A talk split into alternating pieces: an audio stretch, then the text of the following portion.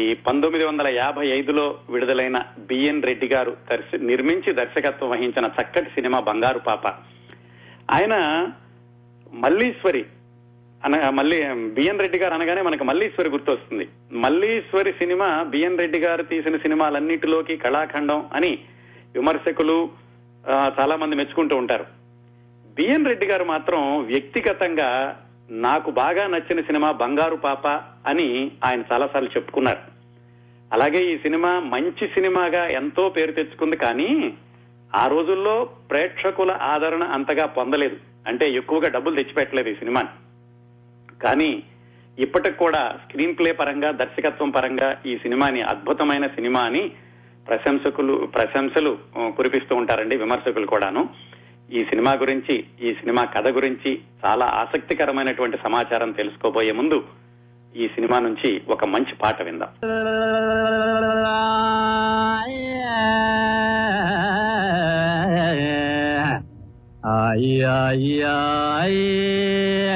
ఆపదలుగాయే ఆ జిమ్మి తక్క జిమ్మి తోల్ బొమ్మ దీని తమాత చూడవే కీల్ బొమ్మ. తాజిమి తకజిమి జిమి తోల్ బొమ్మ దిని తమాస చూడవే కీల్ దిని తమాస దిని తమాస చూడవే మాయ బొమ్మ ఆటమ్మ పాటమ్మ జగమంతా బొమ్మలాటమ్మ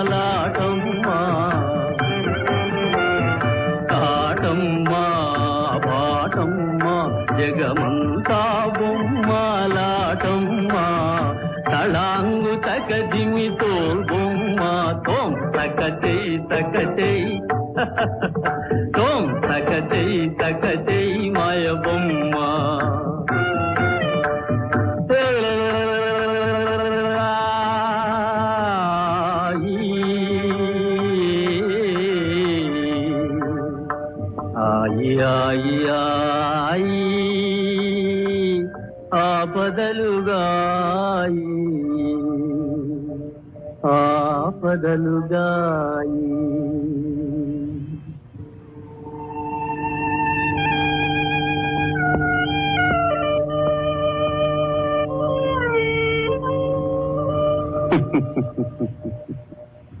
సఖచై సఖచై మాయ బొమ్మ నాలుగు దిక్కుల నడి సంతలో తూడే తుళ్ళే తోల్బొమ్మ. తూడే తుళ్ళే బొమ్మ ఎవరికెవ్వరో ఏమవుతారో ఇవరం తెలుసా తిల్బొమ్మ ఈ ఇవరం తెలుసా మాయ బొమ్మ తళాంగు తక జిన్ని బొమ్మ తోం తక చెయ్యి తక చెయ్యి మాయ బొమ్మ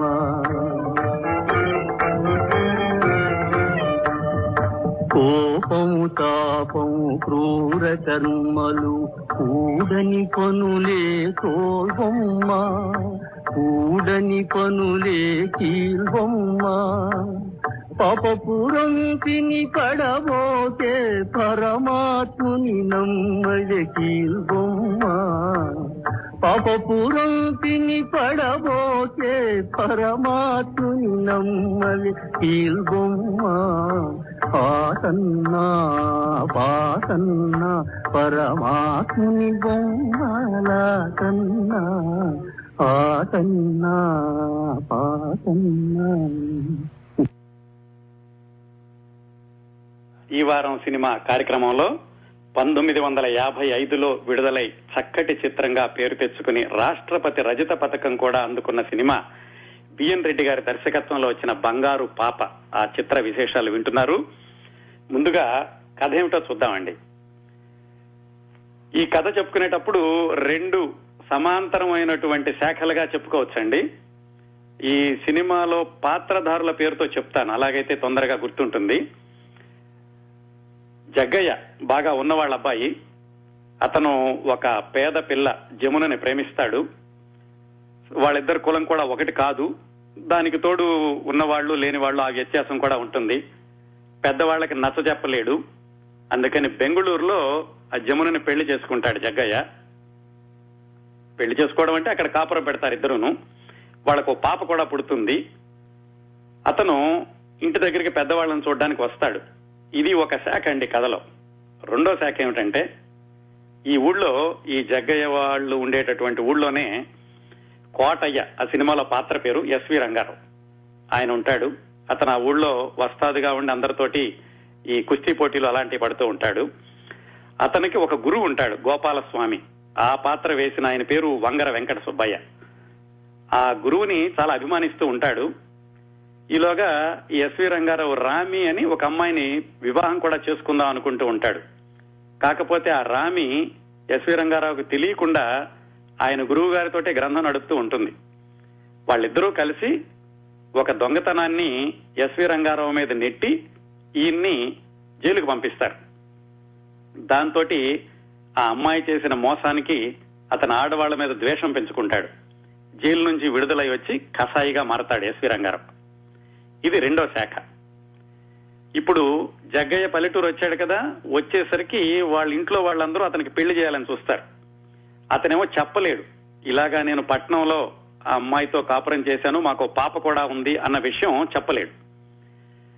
అతను ఏం చేద్దామని ఆలోచిస్తూ ఉండగా పట్నం నుంచి అమ్మాయి ఉత్తరం రాస్తుంది. మీరు చాలా రోజులైంది వెళ్ళి రాలేదు. నేను పాపం తీసుకుని మీ ఊరు వచ్చేస్తాను. మీ అమ్మా నాన్నలకి నేను నిజం చెబుతాను అంటుంది. సరే అతను ఒక విధంగా మంచిదే ఆ అమ్మాయి వచ్చి చెబితే కనుక పెద్దవాళ్ళు వింటారులే అని అతను వేచి చూస్తూ ఉంటాడు. అది అట్లా ఉంచితే ఈ ఎస్వి రంగారావు జైలు నుంచి విడుదలై వచ్చాడు కదా కసాయి వాడిగా మారతాడు. అతను ఏమిటంటే ఒకరోజు రాత్రి రైల్లో ఆ తనని మోసం చేసినటువంటి గురువు గారుగా భావించిన వంగర వెంకట సుబ్బయ్య వస్తున్నాడని తెలుసుకుని అతను రైలు దగ్గరికి వెళ్తాడు అతను ఎట్లాగైనా చంపేసేయాలి అని.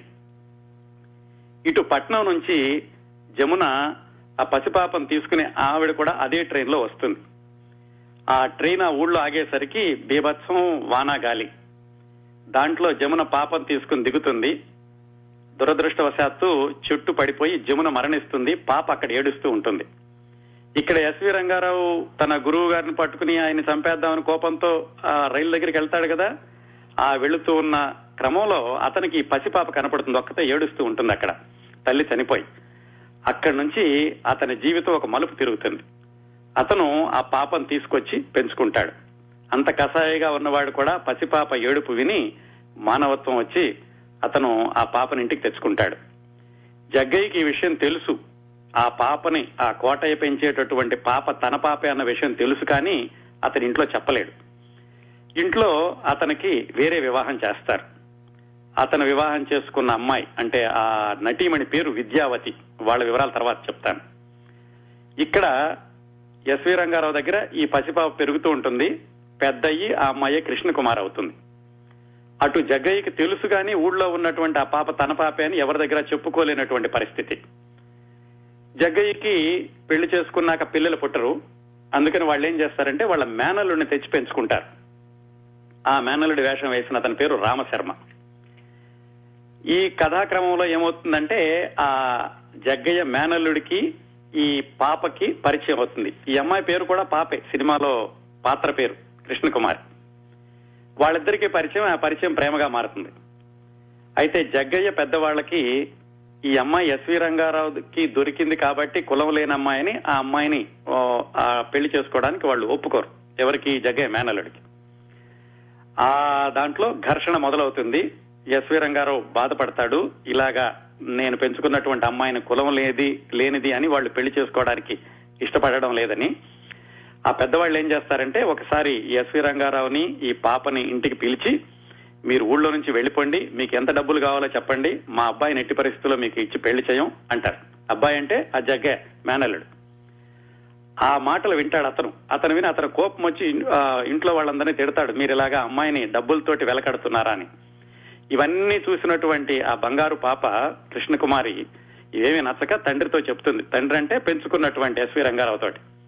పద వెళ్ళిపోదాం. ఈ ఊళ్ళో నుంచి ఇలాంటి మనుషుల మధ్యన వద్దు అని. ఇంకా వాళ్ళు వెళ్ళిపోతే జీవితంలో తనకి ఎప్పుడూ కనపడదు అని భయపడినటువంటి జగ్గయ్య పది మంది దగ్గర చెబుతాడు. ఆ అమ్మాయి మా అమ్మాయే నేను ఇలాగ పట్నంలో ఒక అమ్మాయితో కాపురం చేస్తే నాకు పుట్టిన అమ్మాయేను అని అప్పుడు అతను బయట పెడతాడు. సరే అమ్మాయి తక్కువ కులం అమ్మాయి కాదనుకుని అందరూ మళ్ళా ఆ జగే మేనలుడికి ఇచ్చి వివాహం చేస్తారు. కథ సుఖాంతం అవుతుంది. ఇదండి కథ. కథలో చాలా మలుపులు ఉన్నాయి ఆ రోజుల్లో మహిళా ప్రేక్షకుల్ని ఆకర్షించడానికి అవసరమైనటువంటి హంగులు చాలా ఉన్నాయి. అలాగే ఎస్వి రంగారావు గారు అప్పుడప్పుడే పైకి వస్తున్నారు పాతాళ భైరవి తర్వాత రెండు మూడు సినిమాల్లో వేశారు. ఈ సినిమా తర్వాత ఆయనకి తారాపదం అందుకుందని చెప్పుకోవచ్చు. అలాగే చిన్న పాప సెంటిమెంట్ ఉంది. సినిమాలో మంచి పాటలు ఉన్నాయి ఇన్ని ఉన్నా కానీ సినిమా ఎందుకనో ప్రేక్షకులకి దగ్గర కాలేకపోయింది. దానికి కారణం ఏం చెప్తారంటే ఈ సినిమాలో ఎస్వి రంగారావు పాత్ర చాలా ప్రధానమైంది. ఆ పాత్ర కరుడుగట్టినటువంటి కసాయిగా మారేటటువంటి క్రమాన్ని సరిగ్గా చూపించలేదు అందుకని ప్రేక్షకుల్లోకి సరిగ్గా వెళ్ళలేదు అని అప్పట్లో కొన్ని విమర్శలు. ఏమైతేనేం? ఆ సినిమా ప్రేక్షకుల దగ్గరికి వెళ్ళకపోయినా మేధావులను మాత్రం విపరీతంగా ఆకర్షించింది మంచి పేరు తెచ్చుకుంది అవార్డులు కూడా తెచ్చుకుంది. ఇప్పటికి కూడా ఆ సినిమా చూస్తే ఇంత క్లిష్టమైన కథని అంత సరళంగా ఎలా నడిపారా అని చెప్పి స్క్రీన్ ప్లే విషయంలో ఈ సినిమాని ఇప్పటికి కూడా సినీ పండితులందరూ మెచ్చుకుంటూ ఉంటారు. ఈ కథంతా విన్నారు కదండి దీనిలో చక్కటి తెలుగుతనం ఉంది. అప్పట్లో పల్లెటూరు పల్లెటూరులో జరిగేటటువంటి ఈ కులాన్ని గురించి వాళ్ళలో ఉండేటటువంటి వ్యత్యాసాలు పల్లెటూరులో చదువుకుని పల్లెటూరు రావడం ఇలాంటి పట్టణంలో చదువుకుని పల్లెటూరు రావడం ఇలాంటివన్నీ చక్కటి తెలుగు సినిమాలాగా అనిపిస్తుంది. కాకపోతే ఈ కథకి ఆధారం ఒక ఇంగ్లీష్ నవలండి చాలా ఆశ్చర్యంగా ఉంటుంది కదా. ఒక ఇంగ్లీషు నవలని చదివి ఈ కథని తయారు చేసుకున్నారు దర్శకుడు. ఆ ఇంగ్లీష్ నవల పేరు సైలాస్ మ్యారినర్. అది ఒక బ్రిటిష్ రచయిత రాశాడు జార్జ్ ఇలియట్ అని. మీరు ఇంటర్నెట్లో చూస్తే తెలుస్తుంది. నిజానికి జార్జ్ ఇలియట్ రచయిత కాదు రచయిత్రి. మేరీ యాన్ ఇవాన్స్ అని ఆ అమ్మాయి జార్జ్ ఇలియట్ అనే పేరుతోటి నవలలు రాసింది. ఇదంతా ఇప్పుడు లండన్లో పంతొమ్మిది వందల పద్దెనిమిది వందల యాభై ప్రాంతాల్లోనండి. అప్పట్లో రాసింది ఈ నవల్స్ అని నేను ఈ ఆవిడ మగ పేరుతోటి సాధారణంగా మగవాళ్ళు ఆడ పేరుతోటి రాస్తారు కానీ ఆడవాళ్ళు మగ పేరుతోటి రాయడానికి కూడా ఒక చిన్న కారణం ఉంది. ఇది పద్దెనిమిది వందల యాభై ప్రాంతాల్లో ఆ యూరోపియన్ సమాజంలో స్త్రీలు ఎక్కువగా బయటకు వచ్చేవాళ్ళు కాదు స్త్రీలు బయటకు వచ్చి ఉద్యోగం చేయడం అనేది కూడా చాలా అరుదుగా సంభవిస్తూ ఉండేది. అలాంటి రోజుల్లో ఈ మేరీ యాన్ ఇవాన్స్ అన్న ఆవిడ ఒక పత్రికలో సహాయ సంపాదకురాలిగా చేరింది. ఆవిడ ఉద్యోగం చేసేటటువంటి క్రమంలో ఆవిడకి ఒక ఫిలాసఫర్ తోటి పరిచయం ఏర్పడింది. హెన్రీ లూవిస్ అని ఒక ఫిలాసఫర్. ఆ ఫిలాసఫర్కి అప్పటికే పెళ్ళై ముగ్గురు పిల్లలు ఉన్నారు ఆ ముగ్గురు పిల్లల్లో ఇద్దరు పిల్లలు అతని పిల్లలు కాదు. సో ఇంత సంక్లిష్టమైనటువంటి సంబంధాల్లో ఆవిడ అతనితో ఇష్టపడి ఒక వాళ్ళిద్దరూ కలిసి ఉన్నారు ఒక ఇరవై సంవత్సరాలు. అప్పుడు ఈవిడ నవలలు రాయడం మొదలుపెట్టినప్పుడు తన మామూలు పేరు పెట్టుకుంటే గనక తన ఐడెంటిటీ తెలిసిపోతుందని పైగా సమాజంలో ఆడవాళ్ళ యొక్క ప్రగతిని ఎక్కువగా హర్షించలేనటువంటి రోజుల్లో దాని బదులుగా తనెవరో ఎవరో తెలియకుండా రాయాలని చెప్పి జార్జ్ ఇలియట్ అనే పేరు పెట్టుకుని ఆవిడ ఈ నవల రాసింది. అదండి ఆ నవల బిఎన్ రెడ్డి గారు చదివి దీన్ని తెలుగులోకి మారిస్తే బాగుంటుంది తెలుగు వాళ్ళకి దగ్గర అయ్యేటటువంటి కథగా మారిస్తే బాగుంటుంది ఎవరైతే దీన్ని ఆ పని చేయగలరు అని ఆయన వెతికారు. ఇప్పుడు ఆయన మల్లీశ్వరి సినిమా పంతొమ్మిది వందల యాభై ఒకటిలో విడుదల అయ్యాక కొంతకాలం ఆయన విశ్రాంతి తీసుకుని మళ్ళా ఏం సినిమా తీద్దాం అనుకున్నప్పుడు ఈ నవలను తెలుగులోకి ఎలా మార్చాలా అని ఆయన వెతకడం మొదలుపెట్టారు. అదే రోజుల్లో ఏమైందంటే పెద్ద మనుషులు అనే సినిమాకి కేవీ రెడ్డి గారు దర్శకత్వం వహిస్తూ డివి నరసరాజు గారు అనే ఒక కొత్త రచయితను తీసుకొచ్చారు. డివి నరసరాజు గారంటే శ్రోతలకు తేలిగ్గా తెలియడానికి చెప్పాలంటే ఎన్టీ రామారావు గారి యమగోళ సినిమా ఉంది కదా ఆ సినిమాకి కథా మాటలు రాసింది డివి నర్సరాజు గారండి. ఆయన మొట్టమొదటి సినిమా పెద్ద మనుషులు. ఆయన కొత్త రచయితను తీసుకొచ్చారని బిఎన్ రెడ్డి గారు కేవీ రెడ్డి గారిని అడిగారు. ఏమండి మీరు కొత్త రచయితను తీసుకొచ్చారు బాగా రాస్తున్నారట కదా డివి నరసరాజు గారిని మీ సినిమా అయిపోయాక నేను తీసుకుని ఇలా ఇంగ్లీష్ నవలను తెలుగులో రాయించుకుంటాను అని అడిగారు. ఆయన అలాగే సరే అన్నారు. కాకపోతే ఏమైందంటే ఆయన పెద్ద మనుషుల సినిమా అవగానే వెంటనే అన్నపూర్ణ వాళ్ళ దొంగరాముడు సినిమాకి దర్శకత్వం చేయడానికి ఒప్పుకున్నారు కేవీ రెడ్డి గారు. ఆయనతో పాటుగా డివి నరసరాజు గారిని కూడా తీసుకెళ్ళారు. అందుకని డివి నరసరాజు గారిని మన బిఎన్ రెడ్డి గారికి ఇవ్వలేకపోయారు. అప్పుడు బిఎన్ రెడ్డి గారు కొంతకాలం వేచి చూసి ఇక డివి నరసరాజు గారు రారు అని తెలుసుకుని ఆయన మళ్ళా కొత్త రచయిత ఎవరు దొరుకుతారా అని వెతకడం మొదలుపెట్టారు. మల్లీశ్వరి సినిమాతోటి దేవులపల్లి కృష్ణశాస్త్రి గారిని చిత్రరంగానికి పరిచయం చేశారు బిఎన్ రెడ్డి గారు. ఆ దేవులపల్లి కృష్ణశాస్త్రి గారికి ఇంకొక మిత్రుడు పాలగుమి పద్మరాజు అని భీమవరం కాలేజీలో కెమిస్ట్రీ లెక్చరర్గా పనిచేస్తూ ఉండేవాళ్ళు. ఆయన అప్పటికే ఒక అంతర్జాతీయ పత్రిక దాని పేరు న్యూయార్క్ హెరాల్డ్ ట్రిబ్యూన్ అని వాళ్ళు పెట్టినటువంటి అంతర్జాతీయ కథల పోటీల్లో పాలగుమి పద్మరాజు గారు రాసినటువంటి ఒక కథకి రెండవ బహుమతి వచ్చింది. అలాగే ఆయన సినిమా గురించి వ్యాసాలు ఎక్కువగా రాస్తూ ఉండేవాళ్ళు. ఆయనకు కూడా సినిమాల్లోకి రావాలని ఉంది. ఆయన్ని దేవులపల్లి కృష్ణశాస్త్రి గారు బిఎన్ రెడ్డి గారికి పరిచయం చేశారు. ఈయన మంచి రచయిత అండి. నాటకాలు కూడా రాశారు. సినిమాల మీద వ్యాసాలు రాశారు. మరి మీరు ఆ ఇంగ్లీష్ నవలను తెలుగులో రాయడానికి ఈయన ఉపయోగించుకోండి అని. ఆ విధంగా పాలగుమి పద్మరాజు గారిని వెండి తెరకి పరిచయం చేసినటువంటి సినిమా కూడా ఈ బంగారు పాప. అప్పుడు పాలగుమి పద్మరాజు గారు బిఎన్ రెడ్డి గారు ఎంతసేపు కూర్చున్నారో తెలుసా అండి ఈ కథ మీద? రెండు సంవత్సరాలు. రెండు సంవత్సరాల పాటు కృషి చేసి ఆ ఇంగ్లీషు నవలని ఏమాత్రం ఇంగ్లీషు ఛాయలు లేకుండా పూర్తిగా తెలుగుతనం ప్రతిబింబించేలాగా ఈ కథను తయారు చేసుకున్నారు. అలా తయారైందండి బంగారు పాప కథ. ఇంకో చిన్న ఈ సినిమాకి విశేషం కూడా ఉంది. ఈ సినిమాని ఆ తర్వాత విడుదలయ్యాక సబ్ టైటిల్స్ తోటి లండన్లో ప్రదర్శించినప్పుడు చార్లీ చాప్లిన్ చూశారు. చార్లీ చాప్లిన్ చూసి ఆ ఒరిజినల్ నవల కూడా ఆయనకి తెలుసు. ఆ నవల కంటే కూడా ఈ సినిమా అద్భుతంగా ఉంది. ఆ ఒరిజినల్ నవల రాసినటువంటి రచయిత్రి బ్రతికి ఉండి ఈ సినిమా చూసుంటే ఎంతో ఆనందించి ఉండేవాళ్ళు అని చార్లిన్ చాప్లిన్ కూడా మెచ్చుకున్నారటండి ఈ సినిమా చూసి. అవి ఈ సినిమా కథ తయారైనటువంటి విధానం. కథ ఆ విధంగా తయారైంది. ఇంకా ఈ సినిమా పాటల విషయానికి వస్తే మల్లీశ్వరి సినిమాలో అన్ని పాటల్ని ప్రజాదరణ పొందేలాగా రాసినటువంటి దేవులపల్లి కృష్ణశాస్త్రి గారితోటి ఈ సినిమా కూడా సహజంగానే బిఎన్ రెడ్డి గారు పాటలు రాయించుకున్నారు. అయితే బాలాంత్రపు రజనీకాంతారావు అని ఒక ఆయన అప్పట్లో ఆల్ ఇండియా రేడియోలో పనిచేస్తుండేవాడు పనిచేస్తుండేవాళ్ళు. ఇప్పుడు ఉన్నారండి. ఆయన వయసు తొంభై మూడు సంవత్సరాలు తొంభై నాలుగు సంవత్సరాలు. విశాఖపట్నంలో ఉన్నారనుకుంటాను. ఆయన ఆకాశవాణిలో ఆయన చేసే సంగీతం అంటే బిఎన్ రెడ్డి గారికి చాలా ఇష్టం. అందుకని ఆయన ఏం చేశారంటే బాలాంతరపు రజనీకాంతరావు గారిని ఆహ్వానించి ఈ బంగారు పాప సినిమాకి సంగీతం చేయమని అడిగారు. దాంట్లో ఒకటి కృష్ణశాస్త్రి గారు రాసిన పాటకి అలాగే ఇందాక మనం విన్నాం చూడండి తాదిమి తకదిమి తోలు బొమ్మ. ఆ పాట మాధవ పెద్ద సత్యం గారు పాడారు. దానికి ఈ రెండిటికి ఆయన బాణీలు కట్టారు. ఆ ఇందాక మనం విన్న పాట రాసింది కూడా ఈ బాలంతరపు రజనీకాంతరావు గారే. అయితే ఆ రెండు పాటలు అయ్యాక ఎందుకో గాని ఏవో కారణాల వల్ల ఆయన విరమించుకున్నారు. మిగతా పాటలకు ఆయన సంగీతం చేయలేదు.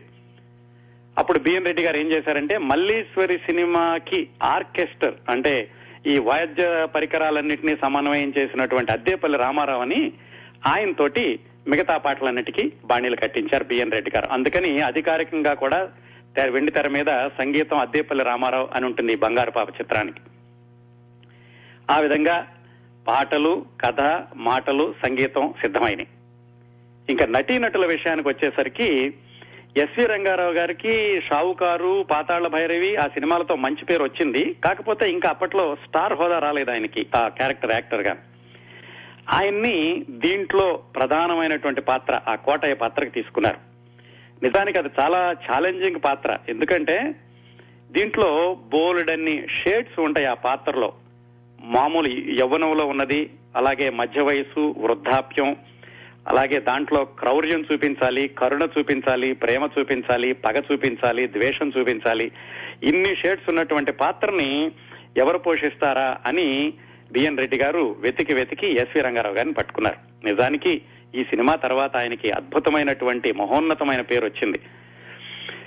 ఇంకా ఈయనకి ఆ రకరకాల వయసులో ఎలాంటి మేకప్ వేయాలి ఏమిటి అన్న దానికి కళాదర్శకుడు కూర్చుని స్కెచెస్ వేసి పేపర్ మీద బిఎన్ రెడ్డి గారికి చూపించి వాళ్ళిద్దరూ అనుకున్నాక ఆయనకి మేకప్ చేయడం కూడా జరిగింది. ఆ వివిధ వివిధ వయసులో ఎలా ఉండాలి అనేది. ఇంకా మిగతా పాత్రలకు వచ్చేసరికి మనోహర్. అది పట్నంలో ఆ అమ్మాయితో సహజీవనం చేసి ఒక పాపని కని పల్లెటూరు వచ్చినటువంటి పాత్రకి జగ్గయ్య గారిని తీసుకున్నారు. జగ్గయ్య గారు కూడా ఈ సినిమా వచ్చేటప్పటికి ఆయనకి ఎక్కువ అనుభవం లేదు. ఆయన పంతొమ్మిది వందల యాభై రెండులోనే ప్రియురాలు అనే సినిమాతోటి చిత్రరంగ ప్రవేశం చేశారు ఎక్కువ సినిమాల్లో కూడా నటించలేదు. అలాగే జగ్గయ్య గారి పక్కన ఈ పట్నంలో అతనితో కాపురం చేసి పసిపాపని కన్నటువంటి పాత్రకి జమున గారిని ఎంపిక చేశారు. అది ఎలా జరిగిందంటే జమున గారు కూడా సినిమాల్లోకి వచ్చి ఎక్కువ రోజులు అవ్వలేదు. ఆవిడ పంతొమ్మిది వందల యాభై మూడులోనే పుట్టిల్లు అనే సినిమాతోటి హీరోయిన్గా సినీ రంగ ప్రవేశం చేశారు. అంటే ఈ సినిమా కోసం మాట్లాడుకున్నప్పుడు ఆవిడ సినిమాల్లోకి వచ్చి ఒక సంవత్సరమే అయ్యింది. ఆవిడ మూడు సినిమాల్లో నటించారు కానీ హీరోయిన్ గానే పెద్దగా పేరు రాలేదు. అయితే ఈ సినిమాలో ఆ జమున గారి పాత్ర దాదాపు అతిథి పాత్ర లాంటిది. ఒక ఐదారు దృశ్యాల్లో మాత్రమే ఉంటారు.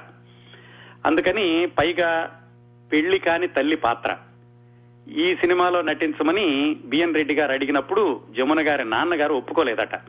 ఎందుకంటే ఇంకా ఇప్పుడే హీరోయిన్గా పైకొస్తోంది. ఇలాంటప్పుడు అతిథి పాత్ర పైగా పెళ్ళి కాని తల్లి పాత్ర మాకు నచ్చలేదని ఆయన వద్దంటే బిఎన్ రెడ్డి గారు ఏంటంటే ఏమైనా సరే ఆవిడతోనే చేయించాలి. ఎందుకంటే కథాపరంగా ఆ పాత్ర మహారాష్ట్రియన్ అమ్మాయిలాగా ఉండాలి. ముఖంలో ఆ పోలికలు ఉన్నది జమున గారేనని ఆయన ఎట్లాగైనా ఒప్పిద్దామని వాళ్ళ శ్రేయోభిలాష అయినటువంటి డిఎల్ నారాయణ గారు దేవదాస్ సినిమా తీసిన ఆయన ఆయనతో చెప్పి జమున గారి నాన్నగారిని ఒప్పించి మొత్తానికి అతిథి పాత్రకు కూడా ఈ సినిమాలో జమున గారిని తీసుకున్నారు. అయితే ఆయన ఒక వాగ్దానం చేశారు. ఈ సినిమాలో కనుక అతిథి పాత్ర వేస్తే తర్వాత సినిమాలో నేను హీరోయిన్గా తీసుకుంటాను అని కూడా బిఎన్ రెడ్డి గారు వాగ్దానం చేశారు. నిజానికి అప్పట్లో బిఎన్ రెడ్డి గారి సినిమాల్లో వేషం వెయ్యాలని అందరూ కూడా తహతహలాడుతూ ఉండేవాళ్ళు. ఎందుకంటే దర్శకుడిగా ఆయనకి అంత పేరుంది ఆ రోజుల్లోనూ. ఆ విధంగా జమున గారు చిన్న పాత్ర అయినా కానీ ఈ సినిమాలోకి వచ్చారు. ఇంకా జగ్గయ్య గారు తర్వాత పెళ్ళి చేసుకున్నటువంటి పాత్ర వేసింది విద్యావతి. ఆవిడెవరంటే తమిళనాడు చీఫ్ మినిస్టర్ జయలలిత గారి పిన్ని. జయలలిత గారి అమ్మగారు కూడా నటే మీకు తెలిసే ఉంటుంది సంధ్య ఆవిడ పేరు. ఆవిడ చెల్లెలు ఈ విద్యావతి. ఇంకా ఈ బంగారు పాప అసలు టైటిల్ రోల్ వేసింది పెద్దయ్యాక ఆ పాత్ర వేసింది కృష్ణకుమార్. కృష్ణకుమార్ గారు ఈ సినిమాలోకి ఎలా వచ్చారంటే ఆవిడ ఈ సినిమాలోకి వచ్చే ముందు వరకు నాలుగైదు సినిమాల్లో నటించారు కానీ పెద్దగా పేరు రాలేదు. ఆవిడ పంతొమ్మిది వందల యాభై ఒకటిలో మొట్టమొదటిసారిగా నవ్వితే నవరత్నాలు అనే సినిమాతోటి కథానాయికగా చిత్రరంగ ప్రవేశం చేశారు. సినిమాల్లో ఆ తర్వాత సంవత్సరం జగ్గయ్య గారితోటి ప్రియురాలు సినిమా తీశారు. జగ్గయ్య గారి మొట్టమొదటి సినిమా. ఆ వెంటనే తమిళంలో కూడా శివాజీ గణేశన్ గారితో ఒక పని- ఒక సినిమా చేశారు. ఆ ఎన్టీ రామారావు గారితో పిచ్చి పొల్లయ్యలో హీరోయిన్గా చేశారు. ఇన్ని చేసినా కానీ ఆవిడకి హీరోయిన్గా పెద్ద పేరు రాలేదు. అలాంటి సమయంలో ఈ సినిమాకి బిఎన్ రెడ్డి గారు కృష్ణకుమార్ గారిని ఎంపిక చేశారు. ఆవిడకి ఎట్లాగైనా ఈ సినిమాతోటైనా మంచి పేరు తెచ్చుకుని తెలుగులో స్థిరపడాలి అనుకున్నారు. ఎందుకంటే అప్పట్లో తమిళంలో ఆవిడకి ఎక్కువగా వేషాలు వస్తున్నాయి. బిఎన్ రెడ్డి గారు తీసుకున్నాక నటీనటుల పట్ల ఆయన ఎంత శ్రద్ధ చూపించేవాళ్ళు అనడానికి ఒక ఉదాహరణ ఆవిడకి అప్పట్లో టాన్సిల్స్ ఉండి సరిగా గొంతు సరిగా వచ్చేది కాదట. అందుకని బిఎన్ రెడ్డి గారు ఆయనకి తెలిసినటువంటి ఒక ఈఎన్టీ స్పెషలిస్ట్ సత్యనారాయణ గారిని ఆయనకి ఫోన్ చేసి ప్రత్యేకంగా మా హీరోయిన్ని పంపిస్తున్నాను.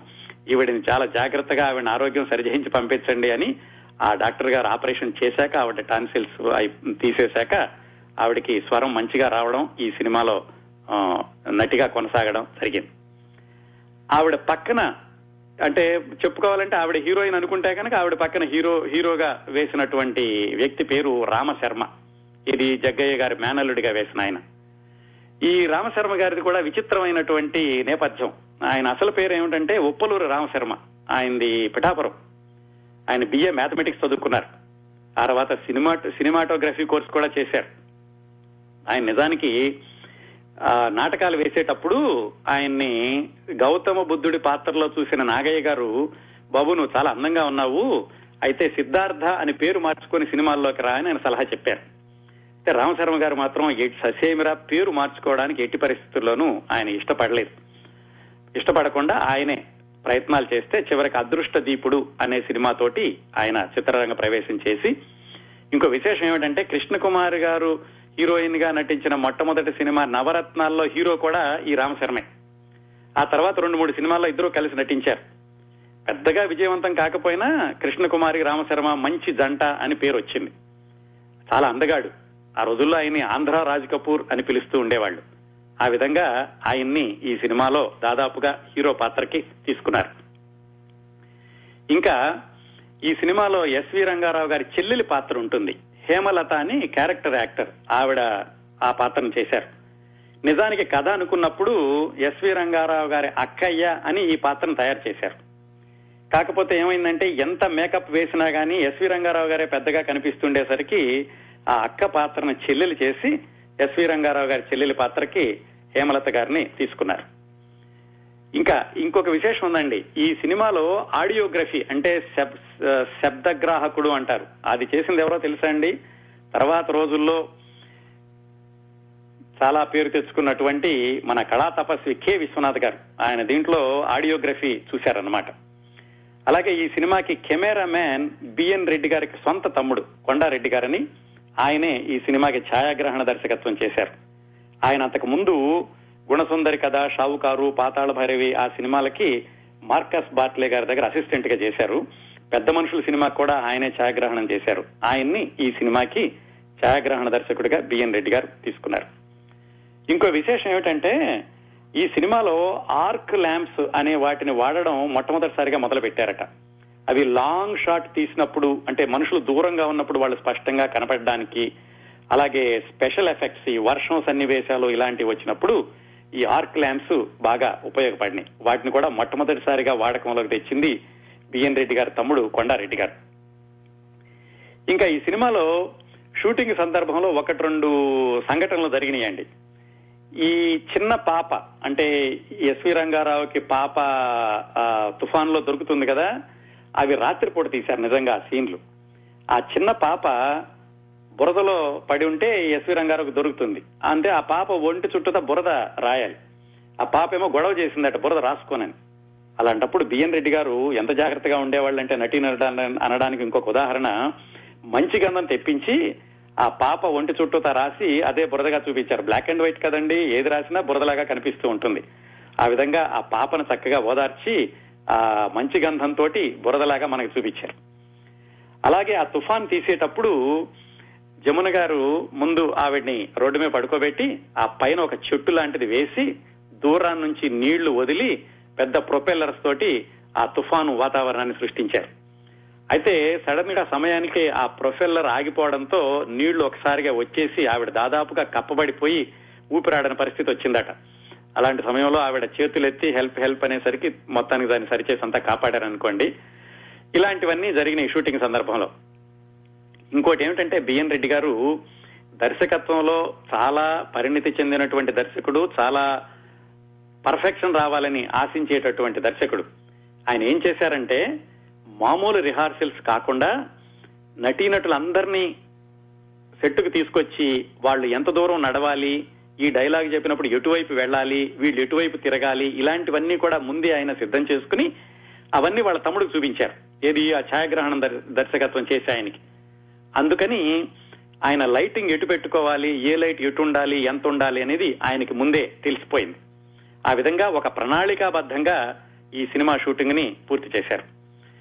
ఈ సినిమా పంతొమ్మిది వందల యాభై నాలుగు మార్చి పదకొండున మొదలు పెట్టారండి రెండు సంవత్సరాల పాటు స్క్రిప్ట్ మీద పనిచేసినప్పటికీ షూటింగ్ మొత్తం ఒక ఆరు నెలల్లోనే పూర్తి చేశారు. పూర్తి చేసి చివరికి పంతొమ్మిది వందల యాభై ఐదు మార్చి పంతొమ్మిదవ తారీఖున విడుదలైంది. విడుదల కాకముందే అందరూ చూశారు చాలా బ్రహ్మాండంగా ఉంది మంచి పేరు తెస్తుంది మల్లీశ్వరి కంటే కూడా మంచి పేరు తెస్తుంది అన్నారు కానీ విడుదల అవ్వగానే దురదృష్టవశాత్తు సినిమా ప్రేక్షకుల ఆదరణ చూరగొనలేకపోయింది. ఎక్కువ చూడలేదు జనాలు ఎవరూనూ. బిఎన్ రెడ్డి గారికి కూడా అర్థం కాలేదు. ఇంత చక్కగా ఉంది కదా దీనిలో ఏమైంది అని. మొత్తానికి ఏమైతేనే ఈక్వేషన్లు మారినాయి ప్రేక్షకులు మాత్రం చేరలేకపోయింది విమర్శకుల ప్రశంసలు మాత్రం విపరీతంగా అందుకుంది. అలాగే అవార్డులు కూడా వచ్చినాయి దీనికి. Film Madras film fans association వాళ్ళు దీన్ని బెస్ట్ ఫిలిం అని ఎస్వి రంగారావు గారి ఉత్తమ నటుడిగాను ఇచ్చారు. అట్లాగే కేంద్ర ప్రభుత్వం వాళ్ళు ఇచ్చేటటువంటి బహుమతుల్లో ఆ పంతొమ్మిది వందల యాభై ఐదులో జనక్ జనక్ పాయల్ బాజే శాంతారాం తీసిన హిందీ సినిమా. దానికి ఈ బంగారు పాప అలాగే సత్యజిత్ రే బెంగాలీలో తీసిన పథేర్ పాంచాలి ఈ మూడు పోటీలో ఉన్నాయి. పోటీలో అంటే చివరికి పథేర్ పాంచాలికేమో బంగారు పథకం వచ్చింది. బంగారు పాపకి వెండి పథకం వచ్చింది పంతొమ్మిది వందల యాభై ఐదులో. ఆ తర్వాత కొద్ది రోజులకి దీన్ని విదేశాలకు కూడా తీసుకెళ్ళి సబ్ టైటిల్స్ తోటి విదేశాల్లో ప్రదర్శించారు. పంతొమ్మిది వందల డెబ్బై ఒకటిలో ఈ దీన్ని న్యూయార్క్లో కూడా ప్రశంసి ప్రదర్శించారటండి. లండన్ ఫిలిం ఫెస్టివల్లో దీన్ని ప్రదర్శించేటప్పుడు సత్యజిత్ రే ఆయన సొంతంగా ఇంగ్లీష్లో కామెంటరీ రాసి దీన్ని లండన్లో ప్రదర్శించారు. అప్పుడే చార్లీ చాప్లిన్ చూసి ఈ సినిమాని నవల కంటే చాలా బాగుంది అని ఆయన ప్రశంసించారట. దీని తర్వాత బిఎన్ రెడ్డి గారుకి ఒక ఏకల బిఎన్ రెడ్డి గారు బిఎన్ రెడ్డి గారు ఒక బెంగాలీ దర్శకుడికి ఏకలవ్య శిష్యుడండి. ఆయన పేరు దేవకీ బోస్. ఆ దేవకీ బోస్ అన్న బెంగాలీ దర్శకుడు సీత అన్న ఒక సినిమాని తీశారు. ఆ సినిమా చూసి నేను దర్శకుడిని అయ్యానని బిఎన్ రెడ్డి గారు ఎప్పుడు చెబుతూ ఉండేవాళ్ళు. అలాగా గురుతుల్యుడైనటువంటి ఆ దేవకీ బోస్ బెంగాలీ దర్శకుడు బిఎన్ రెడ్డి గారి దగ్గరికి వచ్చి ఈ సినిమా హక్కులు నాకు కావాలండి నేను బెంగాల్లో తీస్తాను అని అడిగారు. అయితే బిఎన్ రెడ్డి గారు చెప్పారు ఏమండి ఈ సినిమా సరిగా ఆడలేదు మీరు నాకు గురువు లాంటి వాళ్ళు మీకు ఉన్న విషయం చెప్పాలి కదా మరి బెంగాల్లో కూడా సరిగా ఆడుతుందో లేదో అంటే ఏం పర్వాలేదు నాకు ఈ సినిమా నచ్చింది అని ఈ సినిమా హక్కులు తీసుకుని దేవకీ బోస్ అన్న ఆయన సోనార్ కాఠీ అనే పేరుతోటి బెంగాలీలో తీసి పంతొమ్మిది వందల యాభై ఎనిమిదిలో విడుదల చేశారు. అక్కడ కూడా అట్టర్ ఫెయిల్యూర్ అయింది. అక్కడ కూడా దీన్ని ప్రేక్షకులు ఆదరించలేదు. కాకపోతే ఇప్పటికి కూడా అందరూ ఈ సినిమా చాలా అద్భుతమైనటువంటి స్క్రీన్ ప్లేకి నిదర్శనం అని చెప్తూ ఉంటారు. బిఎన్ రెడ్డి గారికి కూడా తాను తీసిన సినిమాలన్నింటిలోకి ఈ చిత్రం చాలా బాగా నచ్చిందని చాలాసార్లు చెప్పుకున్నారు.